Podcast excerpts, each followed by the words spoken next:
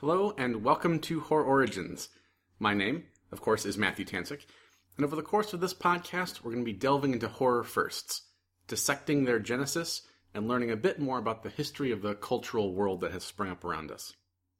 This is episode eleven. We're going to be taking a look at the first story considered to be part of the Cthulhu mythos. Of course, it's H P Lovecraft's The Nameless City. But before we dive into it, let's break things down so we know what we're getting ourselves into. We're first going to be taking a look at the author that created the idea, the climate that the concept was born into, the story that introduced it, and then finally the legacy that it's had since its inception. Ugh, better get those lanterns behind some cover and secure the camels. Looks like there's another sandstorm coming tonight, and we'd better get going.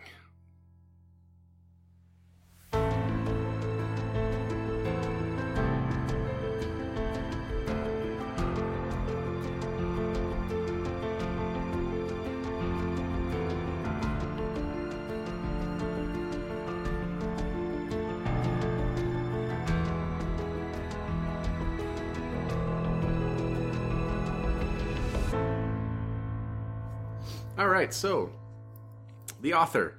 Well, the author that created this famous fictional text is none other than the pulp fiction powerhouse that was Howard Phillips Lovecraft, the man Stephen King referred to as the twentieth century's greatest practitioner of the classic horror tale. He was an American author, born in Providence, Rhode Island, and unlike many of the other authors we have talked about here on the show, Lovecraft's imagination and gifted writing skills led him to create some of the most recognizable pulp horror concepts in today's literature.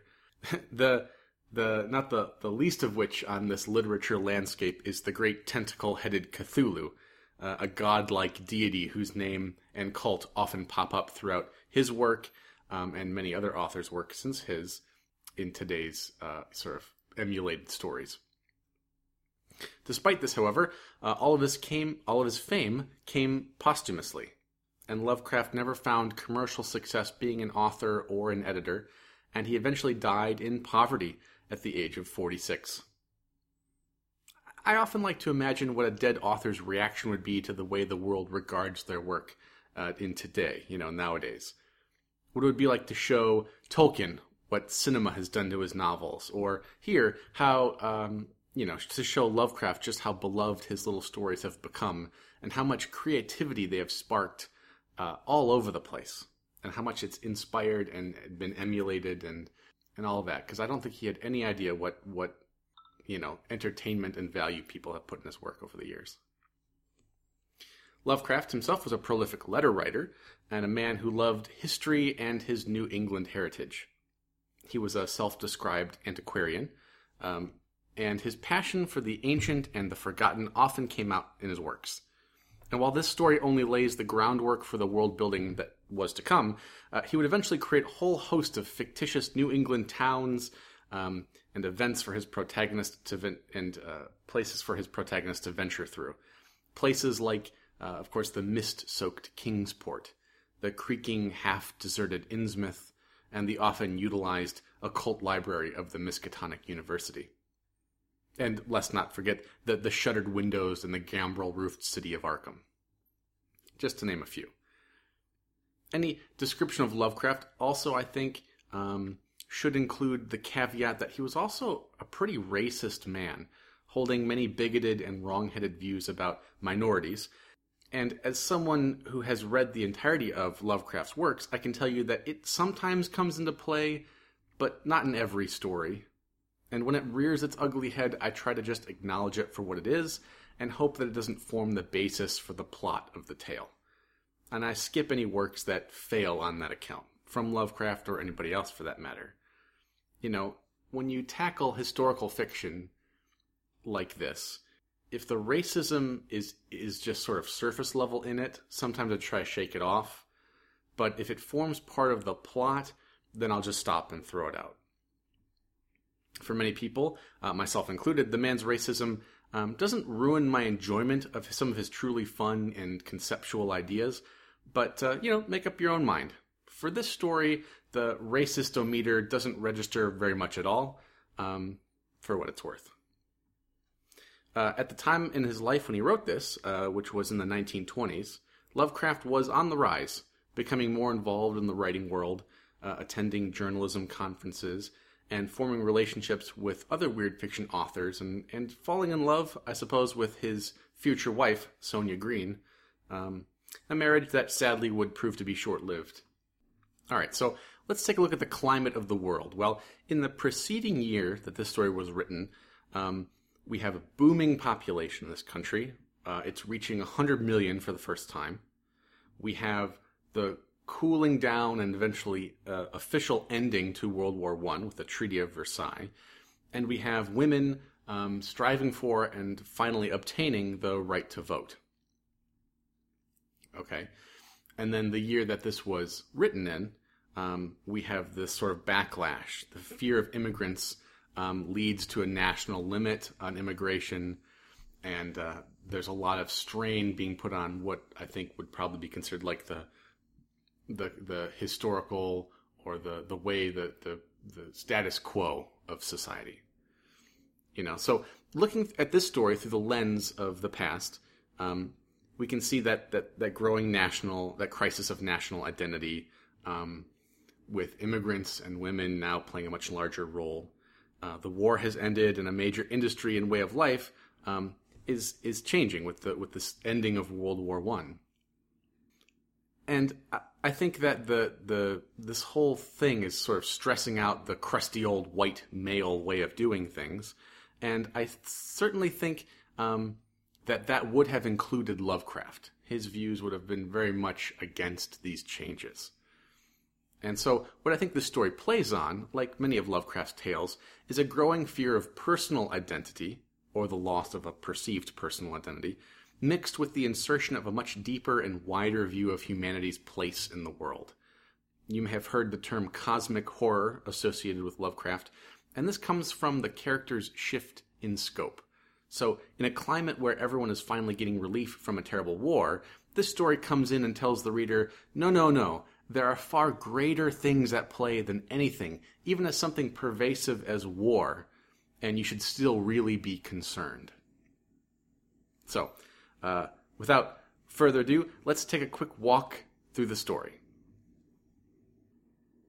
All right, so The Nameless City begins with our narrator, um, who's unnamed, looking out at, across this desert landscape towards these ruins, which are known as the Nameless City by the locals.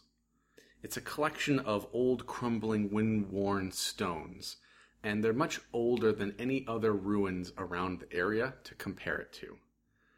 And it's shunned by anyone in the area. And right out the gate, we get the famous couplet by Abdul Alhazred, um, who is a who is famous within Lovecraft's mythos as being the author of the infamous tome, The Necronomicon, um, which is, you know, that which is not dead and it can eternal lie, and with strange eons even death may die. Um, well, our narrator blows off the warnings. He's he's not concerned with the old uh, Arabs' sayings um, and the sort of foreboding atmosphere. And, you know, it's such a horror trope to ignore the warnings of the locals that it's almost humorous the number of times it comes up in this sort of work. But he does. And he heads out into the desert, uh, eventually finding his way to the ruins uh, by nightfall. And he waits until dawn before venturing into the ruins themselves. He's quite sure that because of the fear that this place has, that he might be the only living man in recent times to explore it. He's brought all sorts of tools with him and excavating equipment, and so the next morning he starts venturing into the ruins, poking around and, and sort of digging at things as he goes to try to discover what he can about this place. Uh, each night um, he has to go back to his camp outside of the ruins and um, and sort of bunker down because there's this weird stand, sandstorm that keeps being whipped up each night. He mentions another uh, ancient city called Sarnath. He mentions Sarnath, Chaldea, and Ib, uh, some of which are real places, some which are fictitious places. It's very characteristic of Lovecraft to blend the two so that you sort of give credence or give validity to his um, made-up stuff just as much as you would to the real stuff that he interweaves. So it all sounds credible. Sarnath, as an aside, um, was born out of another short story that he wrote called The Doom that Came to Sarnath, and uh, uh, is sort of an interesting uh, way of sort of building the depth of his mythos into the story. Is that he throws like this milestone way deep in time first, and then his subsequent stories can then reference that as he moves along. Anyway, he uh, he spends another night outside the temple, or outside the ruins, and um, he... He sees uh, a set of another set of temples built into the side of a cliff in the distance. And he thinks that they must be some sort of holy place. They seem different than the other ruins that he's nearby to. So he heads over that direction, makes a new camp, and um, clears the entryway with his tools and begins exploring. And right out the gate, he starts talking about how strange the dimensions are inside, how everything seems small and low, and he has to stoop and hunch and crawl through these spaces. And initially, he, he attributes it to what he thinks must be the proportions of the original builders. These must have been very short people that built this, so, you know, this explains why their ceiling is so low, et cetera. Uh, he continues exploring, and um, he once he's inside, he really can't see the sun. He's relying on his own light sources, and so he just works uh, like a obsessed madman, just kind of plowing his way through, excavating things and recording all that he can. Occasionally he does get the idea that the, the sandstorm is going on. He just sort of continues on, paying it no mind. Once he finishes with exploring these, this, this set of temples built in the cliff, he goes back out to camp, and from his new vantage point, he can see that there's a set of black temples even further into the ruins. And these are just so tantalizing that he can't help but stop what he's doing and head over in that direction. And weirdly, the sandstorm seems to be coming sort of from the direction of those temples. He doesn't really give any explanation to that yet, but uh, it does play a, a larger role later on. But yes, these things, the sandstorms seem to ominously be coming from these black temples that seem less eroded than a lot of the other stuff in the area. So he heads over there, and uh, he starts del- delving into those. And these are much deeper and more preserved inside, too. Um, he finds just a tremendous amount of steps going down, down and down and down. He says he goes down these steps for hours, wriggling on his stomach at times, and eventually his torch fails, and he's in complete darkness. But he's gone down so far, he just figures, I'm a scientist, I'm going to explore this place, to hell with the fact that I can't see anything, and he keeps going. Personally, I think that's unbelievable. No no person in their right mind, even if they're a hell-bent scientist, is going to stop. It's not going to stop when their light source goes out. They're not going to continue on floundering in the blackness of an unknown space and think that they're going to get any kind of useful information out of it. I find that strains credibility, but we go with it. He continues on down the down the steps into the in deeper into the, the temple. As he goes down, he experiences this kind of madness. He gets flashes of occult texts, texts in his brain, like the Necronomicon. And we find that the narrator must be quite well-versed in the occult and these forbidden places for him to have all this knowledge. He starts running it through in his brain of all the stuff he's seen before. And he begins chanting uh, other authors that he's read. Dunsany is mentioned, Moore is mentioned, and maybe you can write off his descent into this black, you know, realm as being a, a side effect of this madness. But he's just going crazy and going down lower. He eventually finds a level floor. And kneeling in the dark, he feels around and he feels what he thinks are cases of glass on each side of this level passage. At first he thinks maybe they're coffins, but they're very smooth. And there's seems to be tons of them in this passageway. And he continues on, and eventually he sees what he describes as a soft, luminescent sort of mist and light that fills the area. He looks around, and he, he does see that he's in some sort of ornate passageway. And he's moving towards this light source. He describes it as magnificent. There are paintings. These cases on either side of him are made out of golden wood and glass. And then he describes what's, what he can see through the glass in these cases. And they seem to be bodies of diminutive reptile people. Um, Lovecraft is famous for these composite descriptions.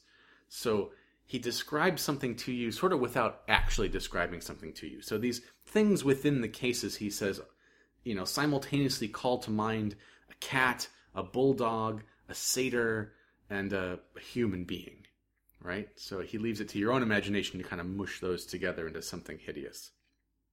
And and for the most part, he does this effectively. I think that if he does it too much, there's some sometimes he does it where it's kind of like impossible to mush them together. But in this situation, it seems pretty well done, in my opinion. He can't believe that there are these weird beings in these cases. He just can't. He thinks they must be taxidermied composites of other dead creatures put together. And he doubts their authenticity completely.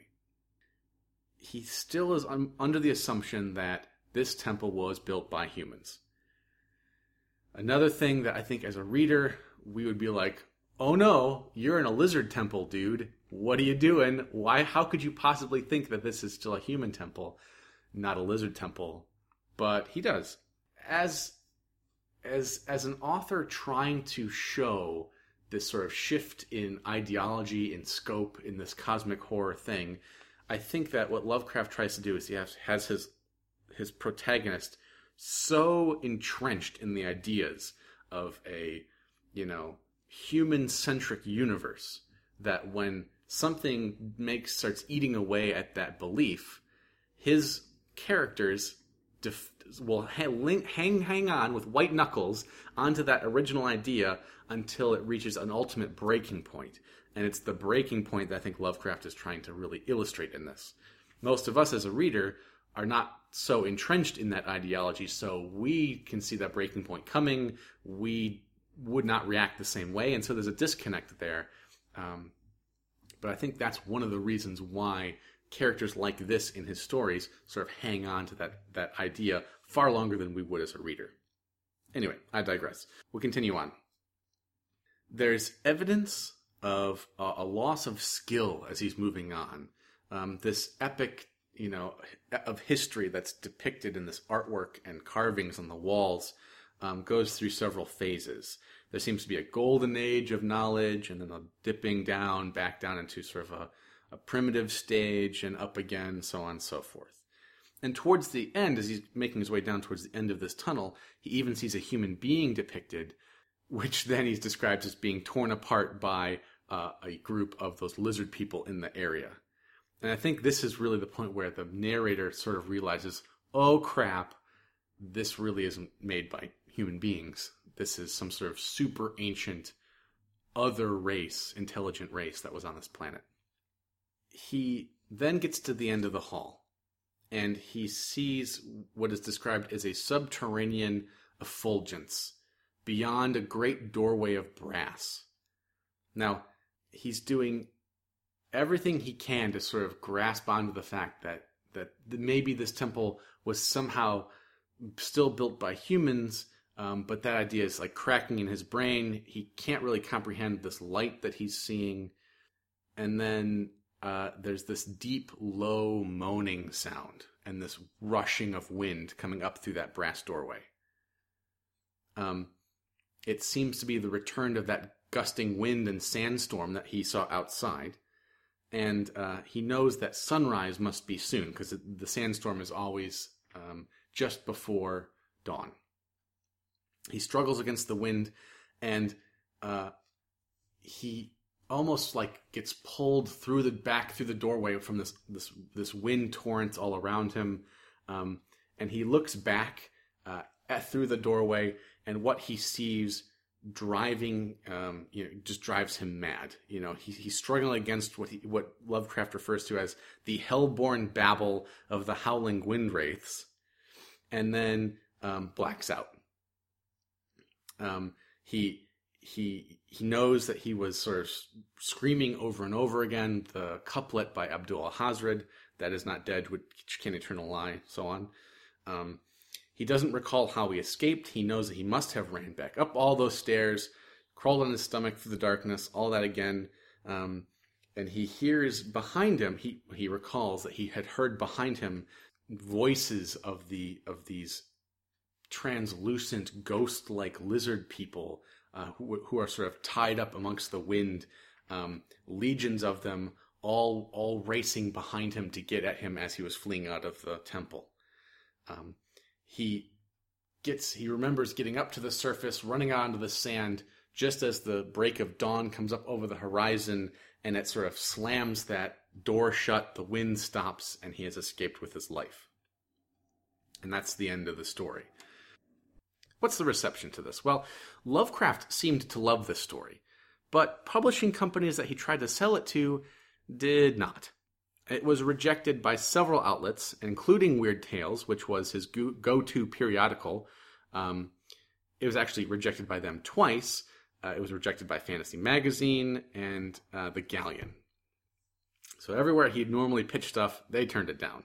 It was eventually accepted by the Fantasy Fan, which, unfortunately for Lovecraft, went out of business before it could publish the work. So eventually, uh, it sat in a desk for a long time, and it ended up in the hands of readers no less than fourteen years later in a periodical called Fanciful Tales, and it was only really published after many of his other works had been out there, and he had formed sort of a re- reader base, and he made a name for himself, and then that's why I think that the Fanciful Tales magazine eventually picked it up like a decade, uh, you know, a decade and a half later. Uh, famous horror aficionado Lin Carter uh, described The Nameless City as, quote, a trivial exercise in Poe-esque Gothica, calling it overwritten and overdramatic. The mood of mounting horror is applied in a very artificial manner, Carter writes. Rather than creating the, in the reader a mood of terror, Lovecraft describes the mood of terror. You know, uh, I think that's um, uh, so true of his work. Uh, Carter goes on to say that uh, the emotion is applied in adjectives.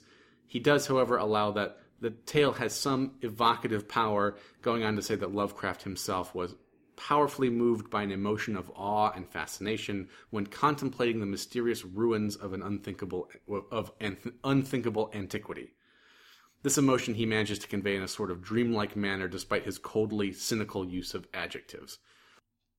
I gotta agree with Carter. Lovecraft is infamous for going overboard with his adjective-laden purple prose, and Lovecraft is known to be quite stubborn, um, taking editorial advice seldomly. I wonder if this story would have made it into the hands of readers faster if he had attempted any kind of revision to it, but at least it showcases his often beloved and criticized quirks as a writer pretty well. Uh, I think that Carter is absolutely correct when he, he says that Lovecraft describes terror instead of instilling terror, uh, with this particular story anyway. Um... But like, like I said at the beginning, this story is the is the beginning of what would later become known as the Cthulhu mythos. And no pulp horror ideas can even come close to claiming that they have endured or as beloved as the Cthulhu mythos. The combination of the era in which these stories take place, combined with the sheer alien weirdness of the entities found within the tales, and the complete overturning of a human-centric mindset have captured the imaginations of hundreds, if not thousands, of creators since their inception. Board games, video games, countless novels and short stories continue to be churned out and devoured by a hungry public. The efforts made by August Derleth early on to preserve and continue to publish Lovecraft's work after his death, as well as the other weird fiction authors like Clark Ashton Smith and Robert E. Howard, Robert Bloch, Ray Bradbury, Fritz Leiber, on and on and on, um, all worked to create, to sort of keep this world alive, and it created sort of a slow burn for this sort of thing. The decades that followed Lovecraft's death, the forties through the eighties, saw a slow rise in the work's popularity, but it wasn't really until the more recent decades that that burn, that slow burn of this mythos really turned into an explosion. I often wonder if it wasn't the greatest blessing for these concepts that they became regarded to be in the public domain. And if it wasn't for the stifling rules of copyright with other great ideas, um, if we'd have all sorts of other things uh, that writers and stuff could play with. But because Lovecraft is just sort of sort of open source, you it really was able to be grabbed on early and uh, and run in all sorts of crazy great directions. Well, regardless of its poor reception, The Nameless City has made a name for itself uh, in the growing popularity of the mythos and is widely considered to be the first work um, in the loosely held together gravitational pull of the great tentacle old one, uh, the Cthulhu mythos in general.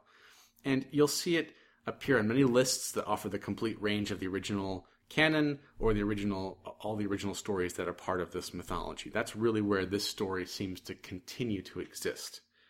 It's best remembered for the components that are reused in more significant Lovecraft works, namely the Mad Arab and the couplet that I keep mentioning, um, as well as, in a small way, the lizard folk uh, that form the antagonists in the story. Uh, it's a reflection of the times it was written, it's a reflection of the man who wrote it, and remembered by its proximity to some of the most significant pulp horror fiction ever written, uh, comprising the Cthulhu mythos. So I think it's well worth your time to, to read it. It's a pretty short read, uh, highly recommended. And, um, you know, even if you didn't read it when you listened to this podcast, uh, I'm not really spoiling much. It's still, it's still a great, great thing. The power of Lovecraft's work comes through in his writing itself, which I obviously can't do justice with my, with my little, with my voice uh, on this little podcast. So it's definitely worth checking out.